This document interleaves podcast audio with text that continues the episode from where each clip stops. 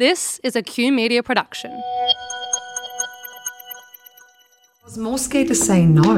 I didn't know you could say no. I was young to authority. I didn't know you could go, no, I'm not good enough. And I was, I was too embarrassed to take that on because, it, yeah, it was like more people around me believed in me. And I went, oh, okay, just work it out. Rae Morris is an amazing, she's a magician of a makeup artist. I had to learn makeup with one arm. I felt like I was at a disadvantage because I can't draw, can't paint, wasn't creative, didn't wasn't that kid. Exact words. Does not have a creative bone in her body. I mean, you are an absolute mogul. You've got your books, you've got your brushes, you're a makeup artist to absolutely everybody. I had to work so much harder, so much harder. And what drove me is not to be like my family. Growing up as a tomboy on a Queensland farm, truly one of the most talented creatives in the world. Did Rae, was she always did she always set out to be a makeup artist of today? No. All all I feel a bit a bit like a fraud. Every makeup I do, my head talk, this is what I used to say. Doing a shoot for Vogue Harper's, you're the worst makeup artist in the world. You're only here because no one else is available. I had therapy over this and I battled because I thought my whole career is built on an accident.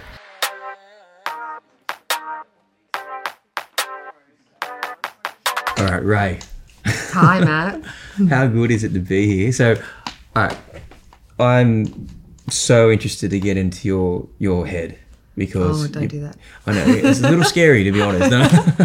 No, no, but it's. I mean, from I mean, if people just Google you, they'd see a certain Rae Morris. You know, like they'll see your work, they'll see the awards, they'll see all this the shine and the glitter. But I want to take us back to, well, did Rae? Was she always? Did she always set out to be a makeup artist of today? How did it start? No. All all I feel a bit a bit like a fraud. No, not at all. I was tomboy, lived in Brisbane. Um, I wanted to be a vet, but I was dyslexic, failed school. I only went to grade ten. You're dyslexic. dyslexic. Yeah, pretty. Yeah, pretty. But I didn't find out about. it. I got so many, so many funny stories of because I didn't read something correctly. Um, yeah, so I didn't know that at the time. Didn't know that till much later. Actually, working on set, I found out. And yeah, and I thought I wanted to be a vet. Didn't realize you had to do really well at school and become a doctor first. So I got a job in a hair salon on Saturday mornings, but I was only eleven. Yeah, oh. I know. I was 11 years old. Oh, and my mum worked at the gym next door, so it kind of worked out. And I lied. They asked me how old I was, and I just said 13. Um, Good guess. Another lie. Um, and I was there for two years. And on my 13th birthday, my mum sent me a birthday cake to the salon, and said happy 13th. And the boss was like, oh my God, I'm illegally employing you. Um, you have to leave. So, yeah. And then uh, hairdressing kind of became because I've been doing it for two years, thinking I want to be a vet. It was like an accidental. I used to always play with hair, so I had a horse and I used to plait its hair. Every toy doll my mum bought me with hair. I used to cut it, color it, do it. So I think I was obsessed in the industry, but didn't realize it at the time. There were a lot of 11 year olds uh, playing with their friends and Yeah. playing sport on the weekends. So, were you after school going to work at 11 years old? Yeah, yeah. Only Thursday nights and Saturdays though. Mm-hmm. And also it was a great time. It was the eighties. Like, mm-hmm. you know, it was it was also makeup was and hair was uh, right around us, like Boy George and all the groups I was into, Kiss, all. Like, there was just so much. I think that influence was there all the time, but I didn't pick up on it. So mm. yeah, I was in around hair people, hair salons, and loved it. Like I didn't see it as work. Actually, really enjoyed going to work. So it was an accident that I actually got into the industry. And I actually became, I finished school and then I became a hairdresser. Hated it. Hated it? Hated it. It was, again, if anyone's from my era in hairdressing in the 80s, anything that moved had a perm, streaks, highlights, Right. the, the horrific mistakes, because I was so young when I started and I just acted really confident. So anything, I'll give you, I'll give you one story. Yeah. So I did, I glued on someone's eyelashes with nail glue when I first started. Mm-hmm. Because I asked if I could put eyelashes on someone, and my boss said sure. And, she was having her nails done, and I asked what glue to use, and she said to use nail glue. So I used nail glue. So I did. I cut people's hair off. I've done. I probably shouldn't talk about this. I should shut this down right now. So I did. No, keep going. I did. I did hairdressing, and then I got really. I had. I've got really curly afro hair, and I was really good at afro hair.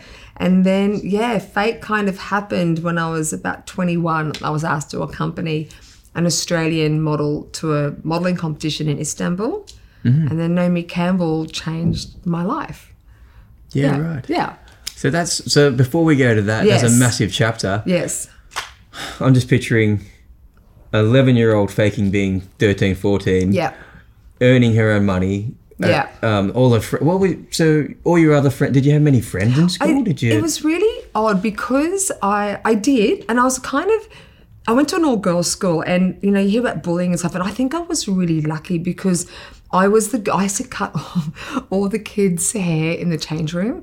I've got a picture of my grade one. I, I know a lot of girls did this. They've all cut their own fringe. I mean, I'm sure all of us have got baby photos where someone or we've cut our own fringe. I've got a photo of I've cut everyone's in the class's hair, like everybody. Um, so there's a photo.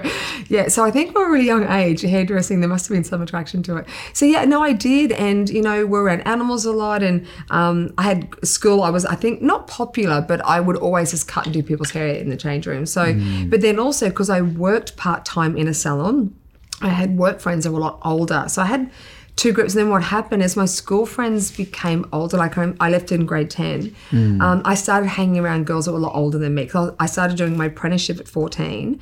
But obviously, was young, everyone else was 18, 19. And my mum and I actually felt more confident hanging around my hairdressing friends than my kids at school. so you didn't come from wealth. no, oh no, caravan park. I lived in caravans most of our life. My dad was a builder, Vietnam vet. My mum, nail technician, became a bodybuilder. Funny enough, got into fitness. Yeah, I can see where that those muscles come from. Yeah, yeah, right. I, it's funny. I actually I hate gyms because I, I, I I'll give you an idea what coming home from school was like. Hmm. When the Flintstones were on, I would come home and my mum would do like about a thousand push-ups a day, but she always needed more weight. So you sit on a back. Sit on her back. And then she wanted more weight. I put my backpack on and sit on her back and watch the Flintstones for like an hour while she did. Like, was this normal, abnormally normal for me. So that's really important to me to know because Is it? It's so in in our culture, in Australian culture particularly, America's different, but we we shit on people who have success. Yeah.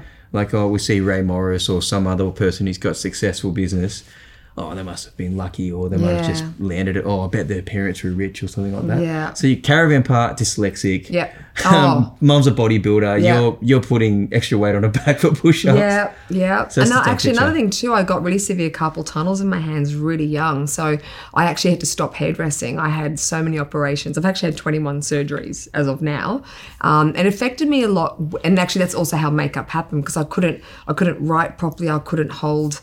I missed out on so much of school, um, and I had it really, really young. It's fi- completely fine now. I manage it, but um, yeah. So I had that on top of me as well. But it never, it, it just for me, I think I never, I don't think I thought what would dream big is the word. I never, I just went with what I could do at the time and I just kept following where it kind of went. There was no plan. And I, I hear about people having these goals and dreams when they were young. I just wanted to get through the week, I think.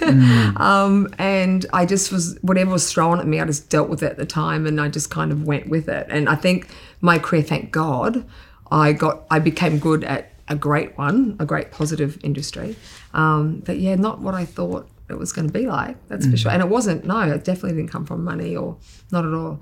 Yeah, I need to hear about how Naomi Campbell, Naomi Campbell changed your life. So what happened here? Okay, so hairdressing, get sent to Istanbul. I was with an Australian pageant, Australian entrant. Um, and I make this very clear. It's probably three seconds of her life, Naomi Campbell's life, that she's never remembered. That completely changed mine.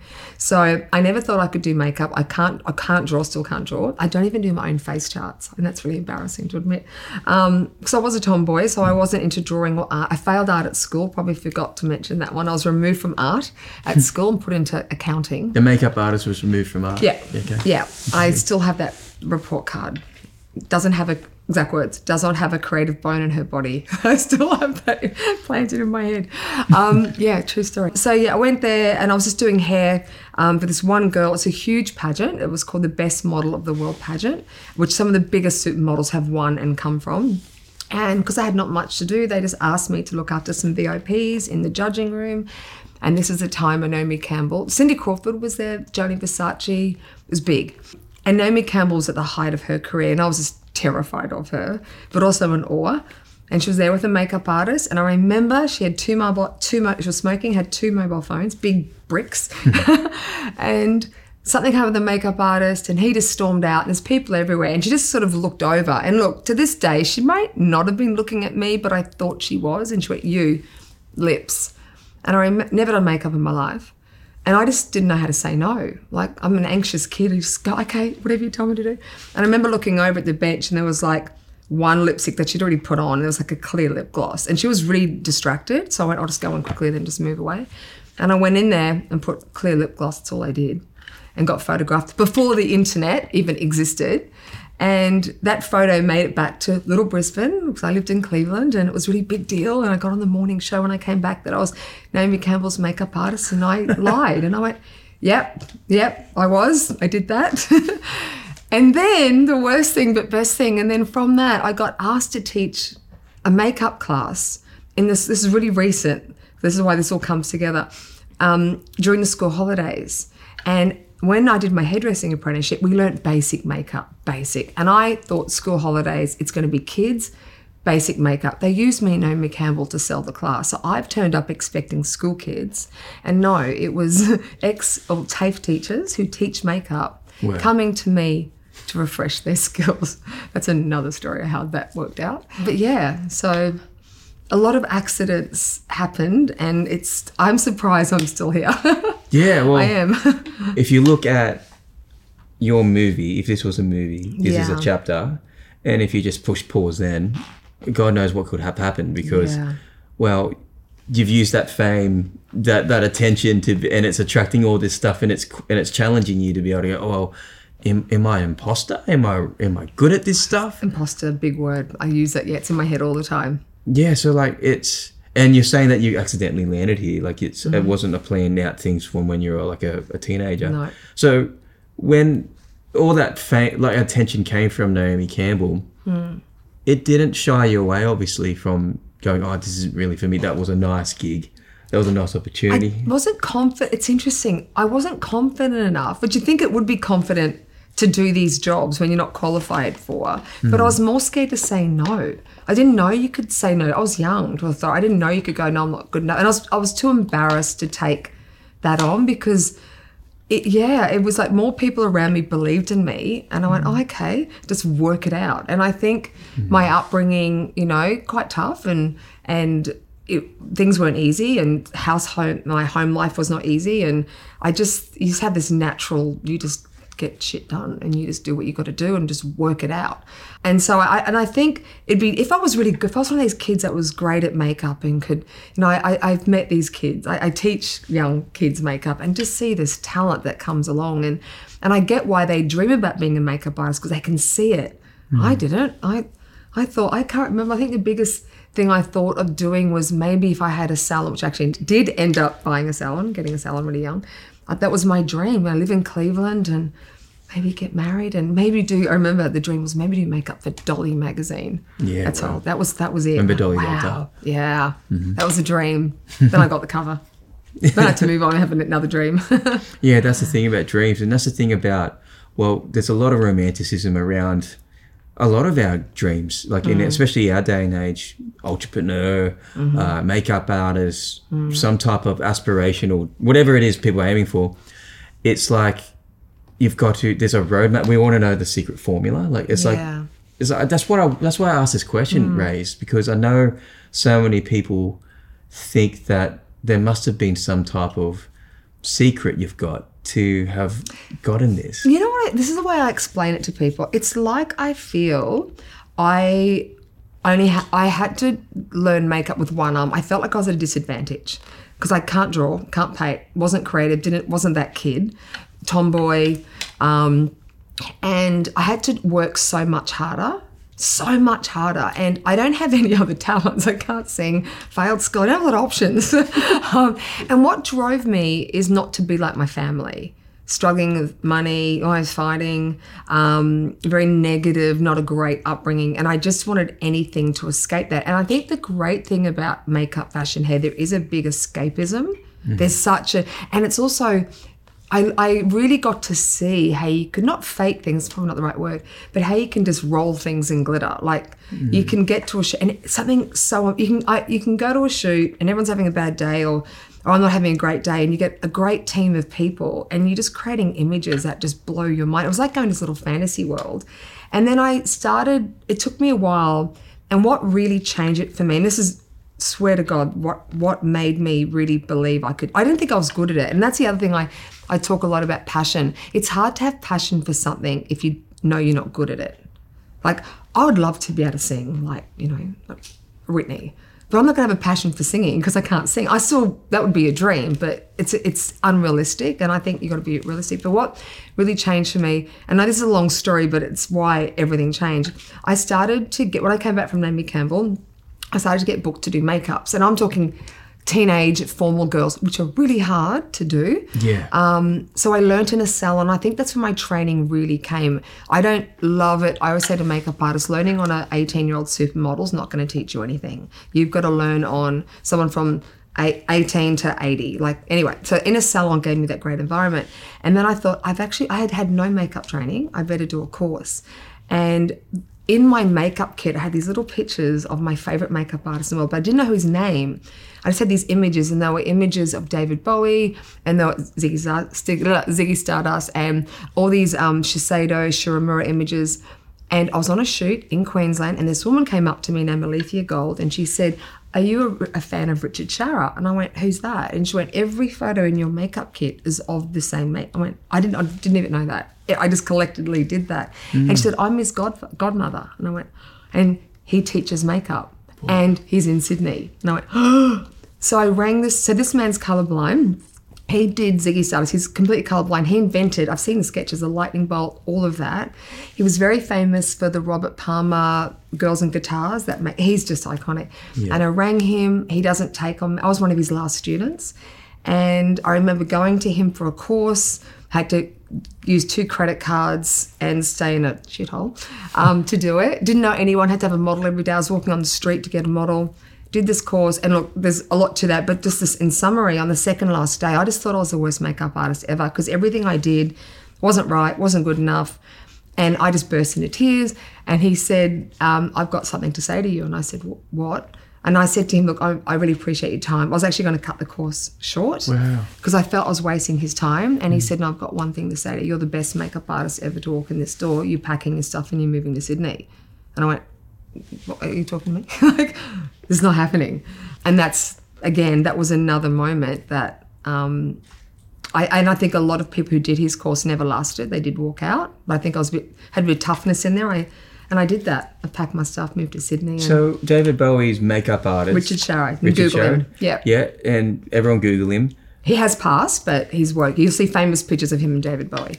So he- you're lucky to strike a slot with him. Yeah.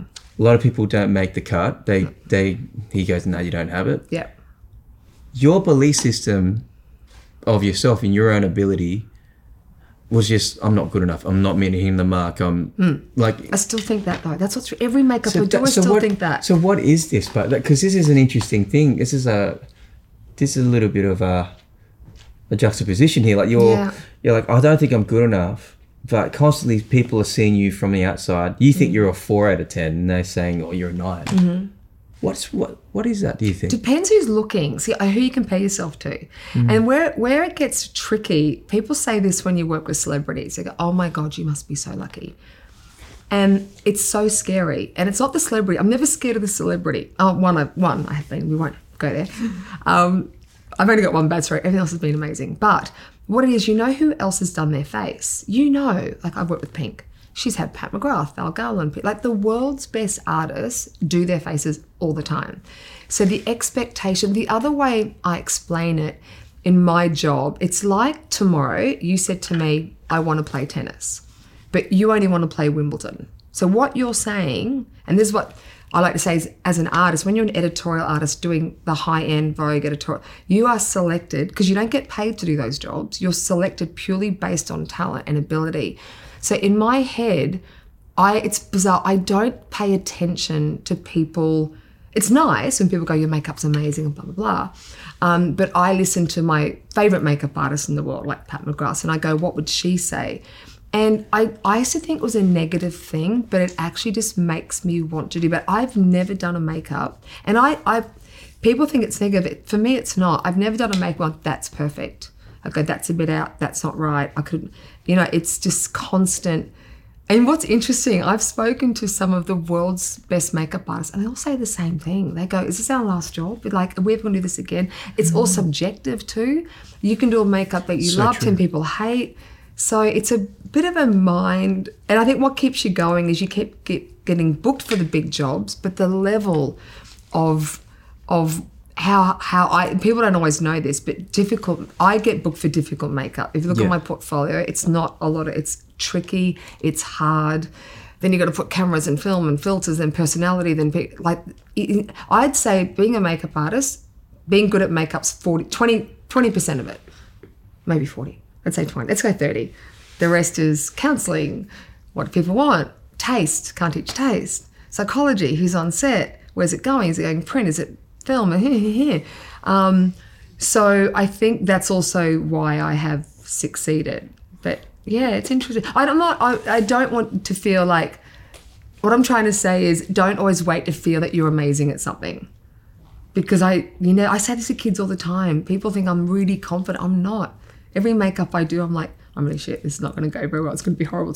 But when it goes well, it's it's great. But yeah, I, I love that you. The big C word is comparison to this. yeah, all Because- about who you compare yourself to. Because I, I feel like that's it. Because we are all judges. Yeah. So everyone says, "Oh, don't judge, don't oh, judge," we but do. we, we do, mm. and we judge all the time. We have to. It's built into our mechanism of surviving and thriving, right? Mm. But it matters if you're a fair judge. Yeah. And it matters that perfection is the greatest killer of 100%. of anything. so hearing you say that I'm perfect is not the goal. It's very, and it's that's where the artistry comes in because art can't be measured like analytics, where, where with a perfect score with an average with this or not. Mm. And yeah, I think that's really important because I think so many people think they need to be perfect, and hence, well, we'll get into the next section, mm. like in, in the second half of our interview, will be like about perfectionism, you know, about these things. So, so just just lastly, like, what names can you rattle off that you've worked with that have been really interesting over your career? Pink, definitely. Kelly Rowland, definitely. Daryl Hannah. Cyndi Lauper, interesting. Um, she taught me a lot, though. Um, What's she teach you? Uh, uh, patience. um, I remember she booked me and I opened the door and she said, I booked you because I think you're awesome, but also because I can train you. And did she train me? Yeah, she taught me a really interesting trick. She, I was doing it for morning TV and she told me to put black smoky kohl pens. And she's, you know, in her late 60s six mid 60s sorry around her eyes. And i'm like you don't do that to people. Like you can't because it makes people look older. And she said no on screen when you use black smoky matte colors it erases every wrinkle in film. And i didn't believe it and she was right. So she she taught me a trick or two that one. Yeah. Mm. Yeah i've got i've got a really can i tell you a quick Yeah, yeah, yeah. perfectionist story? Yes, please. so, again, back to the leap, leaps of my career. I was doing Dolly Bridal Magazine. So happy, thinking, oh, this is the best thing. I'll move back to Brisbane. I hit the peak of my career. And I was doing a Telstra ad with a girl, a model named Rosie Tupper, who's now a famous artist. And I was airbrushing her for a really boring makeup job for a Telstra commercial. And my air gun blocked up and just exploded. Just, sorry, the job had finished and I was playing with something. The photographer said, "Do you want to do a little shoot?" So I was airbrushing and the and I hope I'll give I'll show you the photo. My airbrush exploded and she it literally the air hit her eyes so fast. She went ah, and this paint just went on her face and she just opened her eyes and it was just in oh my god it was just this moment which i couldn't have done that by hand and then another thing that i did accidentally which i shouldn't have done but glad i did i thought this this shot's going to be amazing for a magazine overseas i didn't know you're not allowed to send them without permissions blah, blah, blah. But i sent it to a magazine called tank at the time the coolest magazine. Um, and it got the cover um, which made me global. Um, but i had therapy over this. So i go to therapy? I say i don't. And I battled because I thought my whole career is built on an accident. And it really used to eat me up inside. And he told me a story that changed my life. Hmm. He said, There's a famous, and I can't quote the exact, because my memory's bad. I can't quote the exact artist, but it was for the Louvre. Someone created this amazing sculpture in Paris and had to be taken to the Louvre in the early mid 90s. I'll find out the exact names. Anyway, as it was picked up, he'd spent 10 years working on this. It was picked up, and it, as it was moved, it was dropped, and it was an amazing glass case. And it shattered. Everything shattered. And he ran to the Louvre to look at it, and he looked at it and he stepped back and he went, "Now it's perfect." And what I've learned is seeing a mistake. When a mistake is amazing, what you don't do is amazing. Like that's what I've perfectionist. You, I love things that are not perfect, which is great, thank God. um, so yeah, it's it, yeah. There's so many ways you can look at this industry. I hope you're enjoying the episode so far. My name's Dre, I'm from KYU Media. The number one question we all need to be asking ourselves is this Why should anyone choose you over your competition? Everyone offers a similar product or service, so how will you make yourself stand out? We work with some of Australia's top brands and personal brands on building their relevance and credibility through things like podcasts, campaigns, social media marketing, and personal branding strategies. The first step you can take is to reach out to us via our Instagram or website, kyumedia.com. That's kyumedia.com. Or come to one of our workshops. Now, back to the episode. So this is the this is the photo that was the big airbrush problem. Caught my one hit wonder. Yeah, that's it. Started it all. Yeah. So what? So tell us where these um what's this uh, feather stuff happening? So what happened was, so that's after the accident of the airbrush gun, and in the corner was like this crappy bag of old feathers from Spotlight. And I thought, I'm just going to stick them on the forehead. And then the earrings the stylist was wearing, and I went, the earrings look like they were the stencils for under the eye. Oh, and I called it Mothman Prophecy, and I did a whole series because the night before I saw this movie called Mothman Prophecy, and there's these moments where moths hit the windscreen, they change colour. So I actually did a whole series, and that became. Um, Oh, there's so many good stories around this shoot. Uh, Andrew Lesnie, DOP, Lord of the Rings, King Kong, he bought the whole series and booked me for a job and I turned up to his house and he's got the whole series on the wall. Yeah. So insane. You, ne- Yeah. you never know who's watching. I know, right? You never know who's looking at you. No. Um, that's it's pretty powerful. So Rae, like, talk us through. So you done makeup for Pink. Who else have you done makeup for? Hugh Jackman, Miranda Kerr, Catherine McNeil, every pretty much Australian supermodel, Delta Goodrem, um, Jessica Mauboy, oh, my favourite. I No. love her. Oh, I love her so much. I work for her for free, just don't tell her agent that. Yeah. Um, yeah, yeah, there's like, I think every Australian, I mean, fashion's mainly been my thing. So I've directed over 150 fashion weeks. So yeah, I don't think there's many Australian models I haven't worked on. And what what do people get wrong about being pretty? Because there are so many people out there that think they're not pretty, and their life goal is to get as close to those people that you. Yeah. mentioned as possible. Interesting. Look, uh, to be honest, their lives are easier in some way. I've just seen it. I, you know, doors open, you know, in- invitations, all that kind of shallow stuff. But I, um, there's a lot of problems that come with that. Is to they're very young. Um, thank God the industry is changing. Um, girls that we meet on meet with um, they're sent into an adult world very young. They get flown all around the world. It's lonely. And look, so many girls being pretty covers up a lot of problems too. So we meet a lot of girls that, you know, I, I think being a mum now, I'm a little bit more open to it as well. But there's a lot of mental ish, mental health issues. Weight, the big thing. Um, being criticized all the time. I mean, even myself on set, I've had to many a time pull up photographers when we're shooting a girl. She's 18, 19. And even though they're saying positive things, but five meters away behind a screen, people, are, 10 adults are talking at a screen. And to a young girl, they just take all that in. Um, and it comes out somewhere else. So, you know, and it's again comparison. So, yes, I, you know, my, I have a daughter and I will not let her go into the industry. I don't want her to go into the industry. I think it's very different. It is a little bit different now. It'll take a lot of convincing. Plus, I have to be there right by her side, and I want her at least over 25, and I'll pick everyone she shoots with.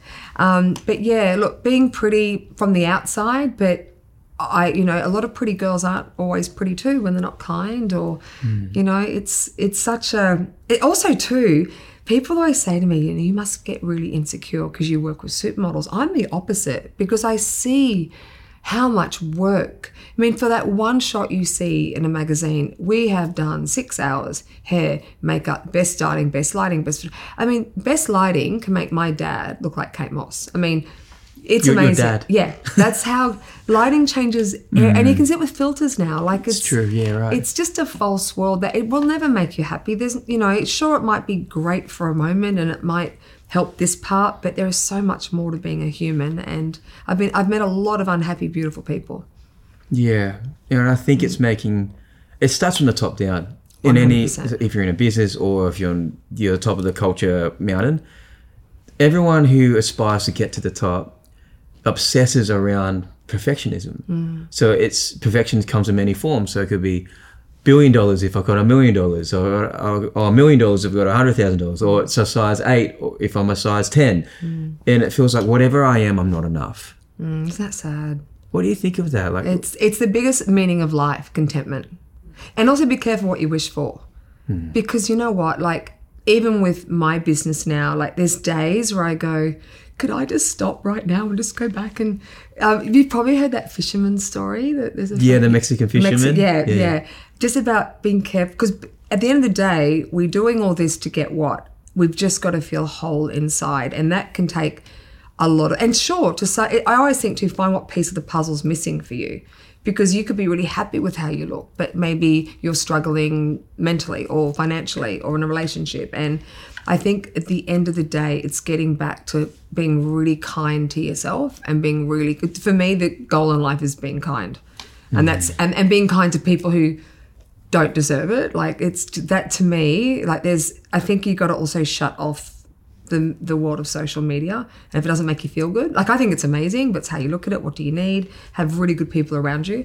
Um, but yeah, it's it's I don't know. The question is now I'm just ranting. No, I, I think don't know no, it- it's true. I think I don't think people think that they are good enough the way they are. Hence, shown through, for example, something you posted today, something around there's something wrong with getting old Yeah. or looking your age. I, I do not want to be 18 year, years old again. I'm in my 50s and I'm so happy I'm here. I look back and go, the shit you we dealt with being young and hormonal, now with social media and and stop shaming people like it's a bad thing to age. It just get infuriates me. Um, and I've also, I'm I mean, you know, when I was a young makeup artist, we were booked to do the jobs that we do, and I still get confused why an 18 year old sells perfume for a catchment age of someone. I still don't understand that. And I was just having a conversation earlier about, you know, they talk about um, inspiration and, and I still don't understand why someone so young, so retouched, so over um, edited inspires somebody. I don't know what it's It's inspiring. a, that's a good point for. because you, everything we're talking about comparison and judgment a lot. Yeah. Everything is has got a baseline or a standard. Mm-hmm. So we're basing it off this gold standard, and it seems to me, and correct me if I'm wrong, it's young people that Mm-hmm. are the cornerstone of what you need to be looking like, even if you're 70. Do you think though? Do you think it's anti-productive? Do you think? Because sometimes I think people also use it as a weapon and excuse. I can never be that, so I won't be anything. I think there's a bit of that in there. I mean, we've got to be mature enough, especially if you're older, to know that if you're comparing yourself with an 18, you are never going to be happy. Like you're never going to be happy. Like fine, I always say it's about looking good, feeling good, healthy, um, mindset, being calm, be, you know, being comfortable. Like looking, I hope my daughter looks into a mirror when she gets spotty skin or whatever and just is happy and content. You know, mum's got a cream for that. I can help with the spots. It's great. yeah, yeah, yeah. But yeah, it's eh, but you know, but also too, I also think the only place a lot of us had places to escape world or for having a- was movies or magazines. Hmm. What else did we really have? Hmm. No mag- so when all you have is Hollywood movies and you know it's very I think it's what we've been surrounded with. So you got to be very careful what you look at. So, what, what advice would you give to somebody who is younger Mm-hmm. but feels that when they get older, they're toast? Versus, and also you're older and you feel like you need to be 18 again. Yeah. Because you're toast if you're not. Yeah, there's something in you got to enjoy the now. You just you've got to that's the key to life. All the searching and all the things that you're going to do, your goal in life is to be as content as you can be with today. You can I mean, I know I hear when I was younger and I'd hear older people speaking, oh my God, because I couldn't relate. I, I can't relate. But if I talk to my younger self, it's like, you know, you're always going to compare. Be careful who you compare yourself to. Be very careful of your own head talk. That's that's where the day like listen to what you say. I mean, even as a makeup artist, and I had to I still have to make an effort. Every makeup I do, my head talk, honestly, it's so bad. It used to be you're the this is what I used to say.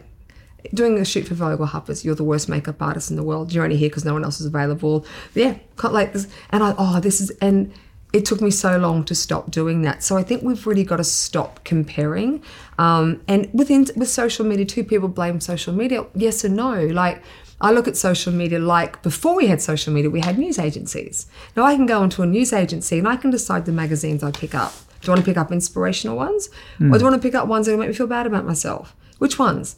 And Instagrams, you've got to like. I brutally during COVID went through, and if something if I didn't feel authentic, if I felt I was being sold to, or I, hmm. I just t- got rid of it. Just, oh my god, it's so much easier. Just That's got a to turn really off the good noise. So as a makeup artist, but like, let's get really like, I want to get in your head here. Do you think if someone wants to look beautiful when they're uh, like, how does aging gracefully? What does that mean to you? What does it look like to you with Taste. The ability? You've got the ability with makeup because people got, they've got the ability now, an option now to use makeup or. Mm-hmm. Yeah, they can have their, they got their own free will. They can choose to get operated on, or whatever Mm-hmm. it is these days. So what's what looks good? What isn't? What's Yeah. what do you think? Where's is there a healthiness, line? healthiness, healthiness, healthy skin. Um, I my favorite wow moment with this whole plastic surgery versus skin happened to me. I have this awesome job that I probably haven't mentioned yet, but I teach and work with plastic surgeons. It's great to help more the male doctors, more the younger male surgeons, make women look more age appropriate. Because what was starting, and this will all come back to, to the answer. Um, what was starting to happen is they were finding when more women were doing this than men. The only reason I'm using women here. Um, if women, say a woman 45 got too much work done, she now doesn't look 45 and good. She looks a bit overdone. She looks uh, like a really overdone 30 year old, not great, or a 60 year old who's trying to look younger. She never looked her age and healthy for it. So, makeup, there's no rules. What I like, I'm never about making someone look younger. Making yourself look healthier, you naturally will look younger than your actual age. That's where you want to go. Um, makeup's an art form. If you want to wear blue eyeshadow and purple, like people, I get asked this all the time. Rae, what happens if a bride wants you to do really bad, nasty 80s makeup? I go, I'm going to give them the best bad 80s makeup they've ever had and work with features and stuff.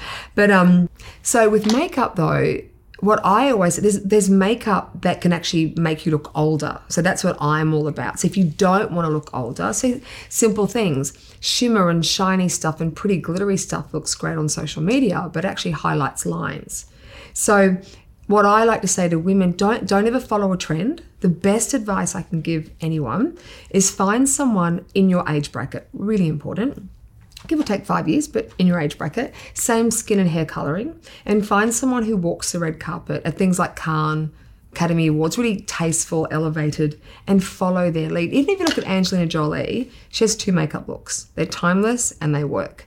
And, you know, if you do want to wear yellow glittery lipstick with brown glittery, great.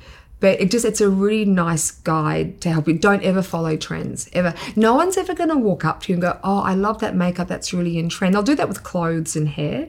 But makeup, I used to get asked to do trend forecasting. I just refused to do it because red eyeshadow is going to make, make most people look like they've got conjunctivitis or they're tired. Um, so there's just things I just think if it doesn't work, it doesn't work. Keep it simple um, and just have healthy skin. Like talk. One of my pet hates, and one, one thing I don't like is seeing with women more so than men is too much foundation. Our skin's an organ, look after it. You have to look after it. Sunscreen, sunscreen, of course, but looking healthy. You know, you should get to a point where sunscreen, a tinted moisturizer, a little bit of lip balm, maybe mascara, and you feel great. That's all you need to do. Keep it really simple. Mm, that's so good. Um, let's talk about Rae Morris, like the brand, right? So I hate that word. I know. Well, I know Rae. Uh, that's the first question I yeah. had was, what's it feel like, and what is it like to be able to have your business the same as your name, your business name and your name together? I get it's conflicting because I like I've written makeup books. I've done four. I've done six technically, but I've written four, which they've made into different languages and um I'm I'm dyslexic, so I hear the word author, I have to give myself a moment. And the brand, I think why it takes me a moment to connect it. I never wanted a brand. It never was meant. It happened organically. Um, I was never that person that wanted to have a retail. Never. That was just. It just all happened. Accident. Everything has happened accidentally, and I just go with it because I'm like, this is interesting. Oh, what's over here? Oh, what, oh, what's let's go. Let's go to Japan. Let's find a brush master. Okay, let's do it. So, and I think going back to I know a question I get asked about key to success, being really flexible and being able to do this is is a really. I'm not big on goal setting for me. It doesn't work for me. It's just being open to anything. And even if you think it's the most ridiculous, you never know who's looking at what you're doing and where something so random will take you. That's so it's so counter cultural to what people say, and it's and it's awesome because you went from being a makeup art like a hairdresser to a makeup artist, and now it's a brand which is not just you can't just hire Rae out all the time. You can. Oh, you can if you want, yeah. Call and- my agent. Yeah, call the agent now. Um, no, but um, but you've got a line of products now. It's not just Rae your time. It's Rae Mm-hmm. products, and it's Rae. What I mean by brand, it's it's its own. It's like a Vogue. It's like a. It, it's it's. This is like a premium stuff, Mm. and a lot of people aspire Rae to have a brand like that. Yeah. They go like, how do you? When you can go on Alibaba, you can go on. Yeah. You sacrifice quality to be able to get Yeah. to look like people like you. Yeah. Um, that surely isn't an accident. The quality piece, right? There's got to be some type of standard in you which goes, Um, Yeah. near enough's not good enough. And again, it comes from confidence. It's like being, it's funny where it started. I remember doing this and being so sensitive, which I think a lot of artists are. I just never want to be criticized. I never wanted to ever, like, I could not go to bed if someone went, oh, she just copied that. Like, it can end your career. It really can. Um, how do you get, be authentic? How do you do the world's best celeb? Like, how do you do that? Then have a product that's not organic or authentic. And I don't want to have to put effort into ever selling anything. So, if- and I'm all, I think too, when you want to do luxury, look, sure. I mean, there's many a times where my husband, who's the business person, we could just make this really easy and not put magnets and don't go. Yeah, we we could, but then I have to put so much effort. I I, ne- I can't sell something. I just I'd be the worst person. Um, And if it's organic and part of my craft, I think it's like a chef with knives. It's just tools that I use. Um, and I just have I, I think it's a, it's a fear of it, if you can't make it the best. It, I I think I say this to people with brands all the time. Um, I like to fix fix problems. I okay dyslexic, clumsy, lose everything, really like break everything. So I'm always trying to find. I'm obsessed with travel, goods, and I'm obsessed with stationery. And though I shouldn't be with the environment, um, but so I need to solve problems for myself. So like with the brushes, there was a problem, and I need to fix it to make my life easier.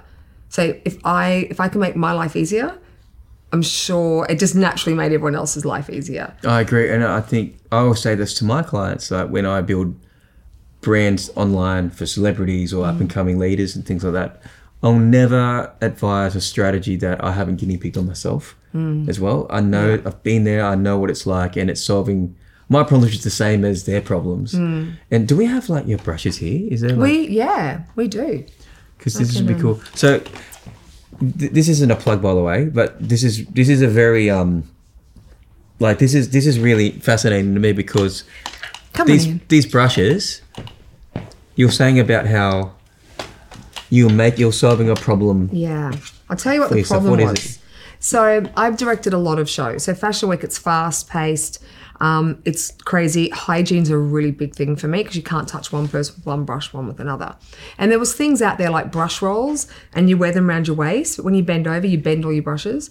And also, I went. I remember my first um, Paris Fashion Week, and I expected this amazing backstage. And it was tiny. The, the bench space was small. And I went, oh my God, there's no space for brushes, the things that you use the most. And the only other thing that we to put brushes into are these canisters, like little round things. You'll see them all the time. And you've got 500 black heads staring at you, and you, you need that one brush. And I thought, wouldn't it be great if you could just throw them down? They just stood up.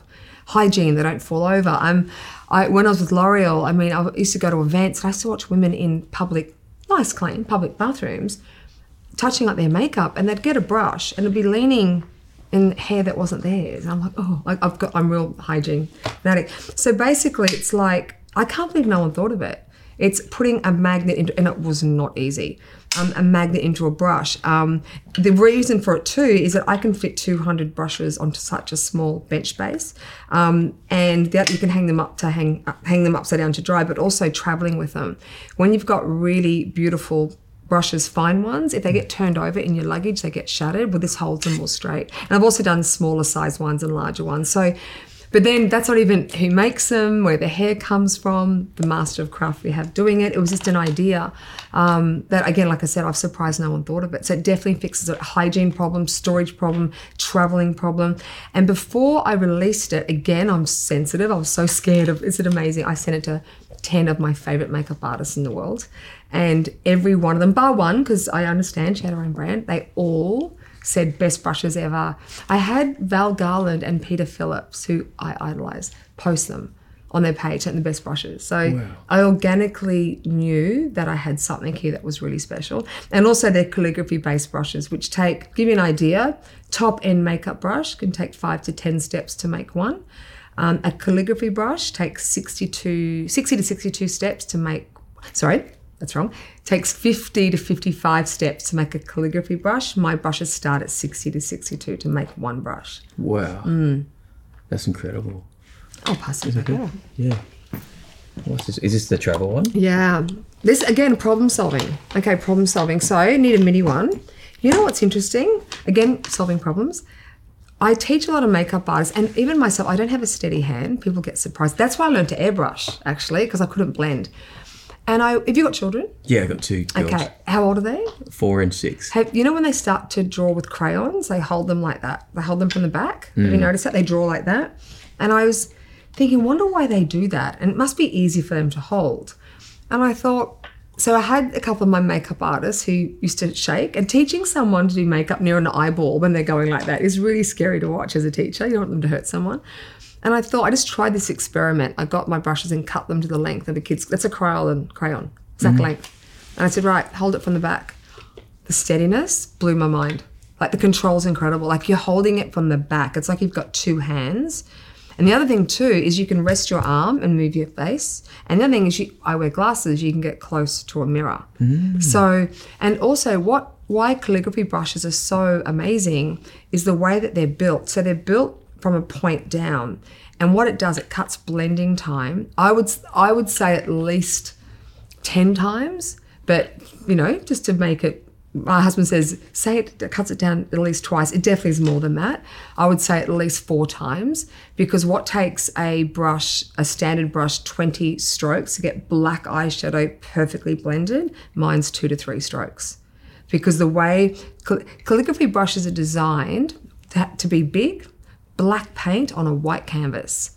So, two things an artist has to know when that black paint hits the canvas, hence why these are hollow, built with like a violin, another story, vibration. An artist has to know when. So, I cannot even look at the face and I know when that's touched an eyebrow hair. I can feel it through the brush.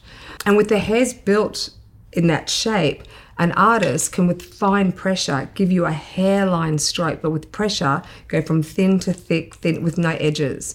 So these brushes all become one becomes three different sizes just from pressure. And the hair, it's a patented, it's a microcrystal fiber. It's not even hair, it's a fiber with a cuticle. It's patented, world's first. Um, and the hair moves like a sponge. You don't get flicks. There's just so many problems that it fixes. Yeah. So for me, it just helps my job, and it was like it helped me. And again, I didn't want to sell them. I made them just for me. That's and how I think, started. I think, but Rae, I think this is this comes only about. Thanks so much. Um, I think this only comes about when you're in the trenches. Mm. I honestly think there is only insight that you can get when you're actually Mm-hmm. in the trenches, in front of people, touching, feeling, hearing, on the ground level in war, right? Mm-hmm.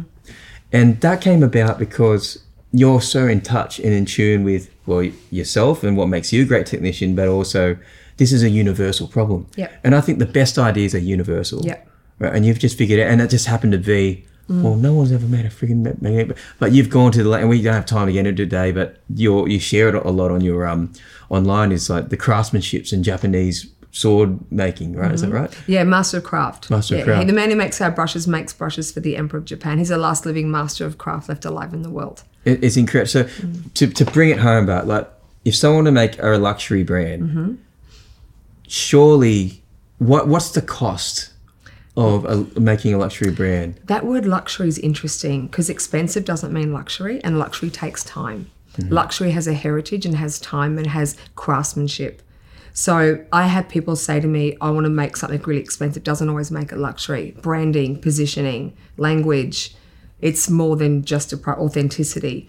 Um, you know, it, it's for me. uh, The words I like to use with my brand is innovation. It's going to be first to market, innovation. That's what I'm all about solving problems because the industry is flooded with too many things. It really is. It's about if it's and also with solving the problem.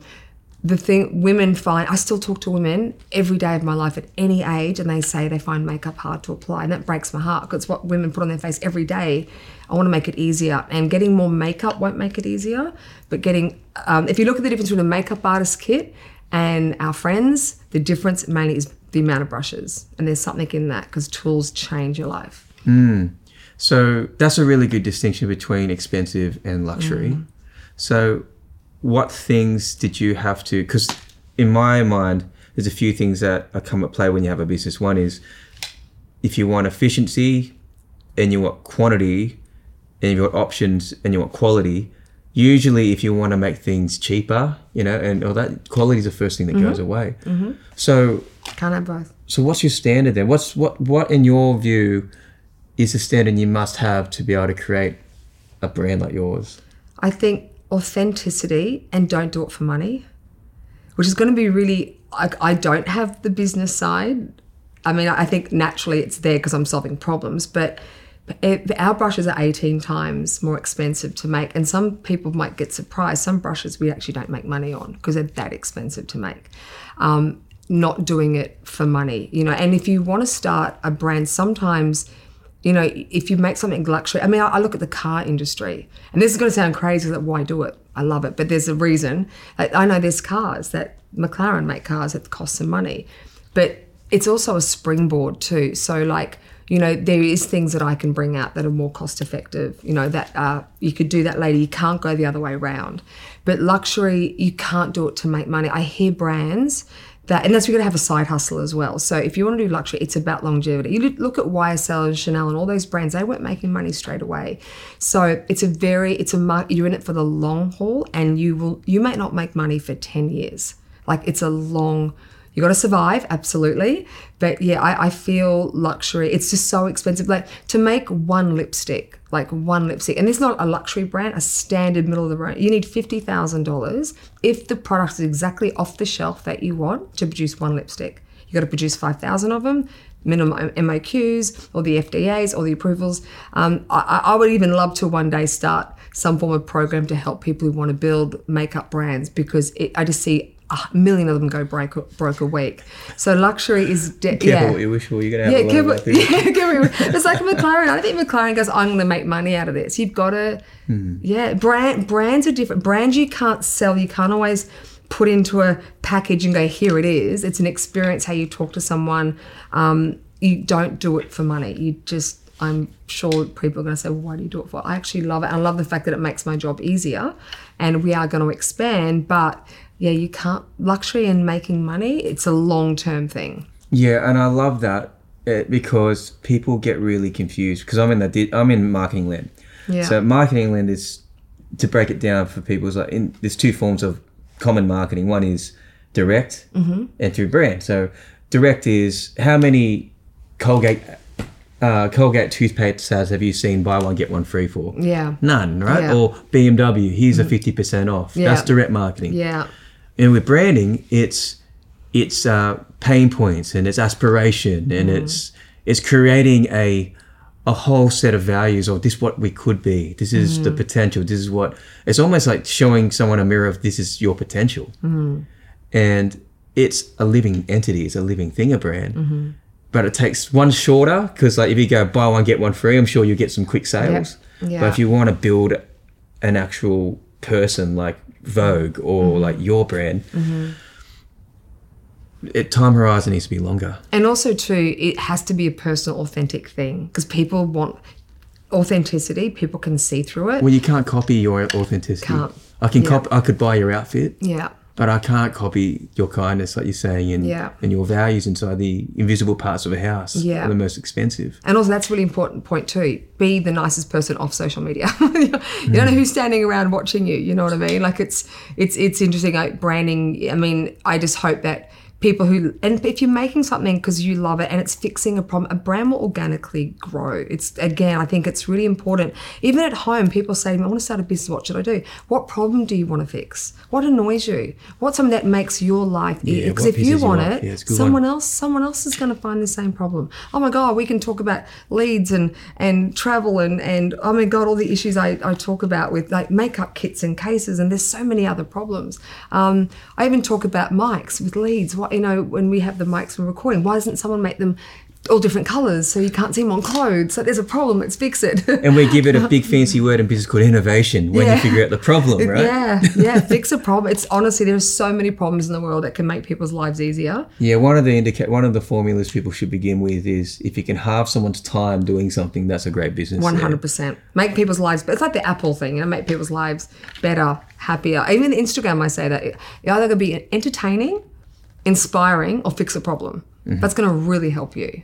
Mm, That's Yeah. really true. Yeah. No, I think that's really true of being kind because here's the thing, right? Imagine if the people watching this are like their aspiration is I want to be famous, I want to have a great brand, I want to be known by everyone.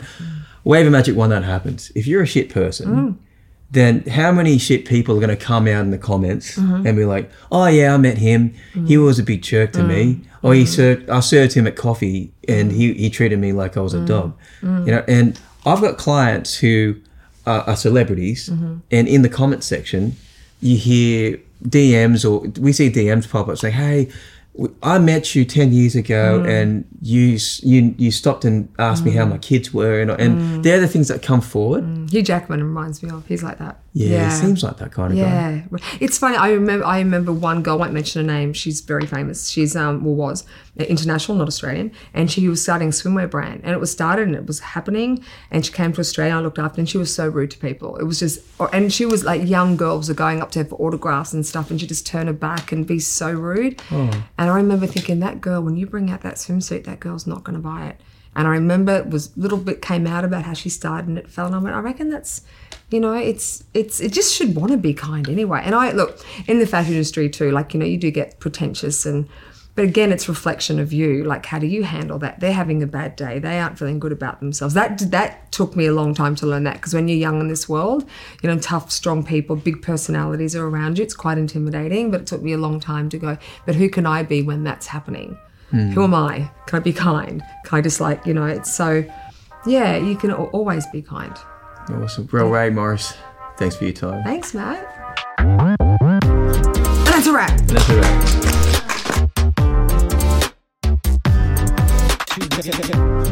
Wow.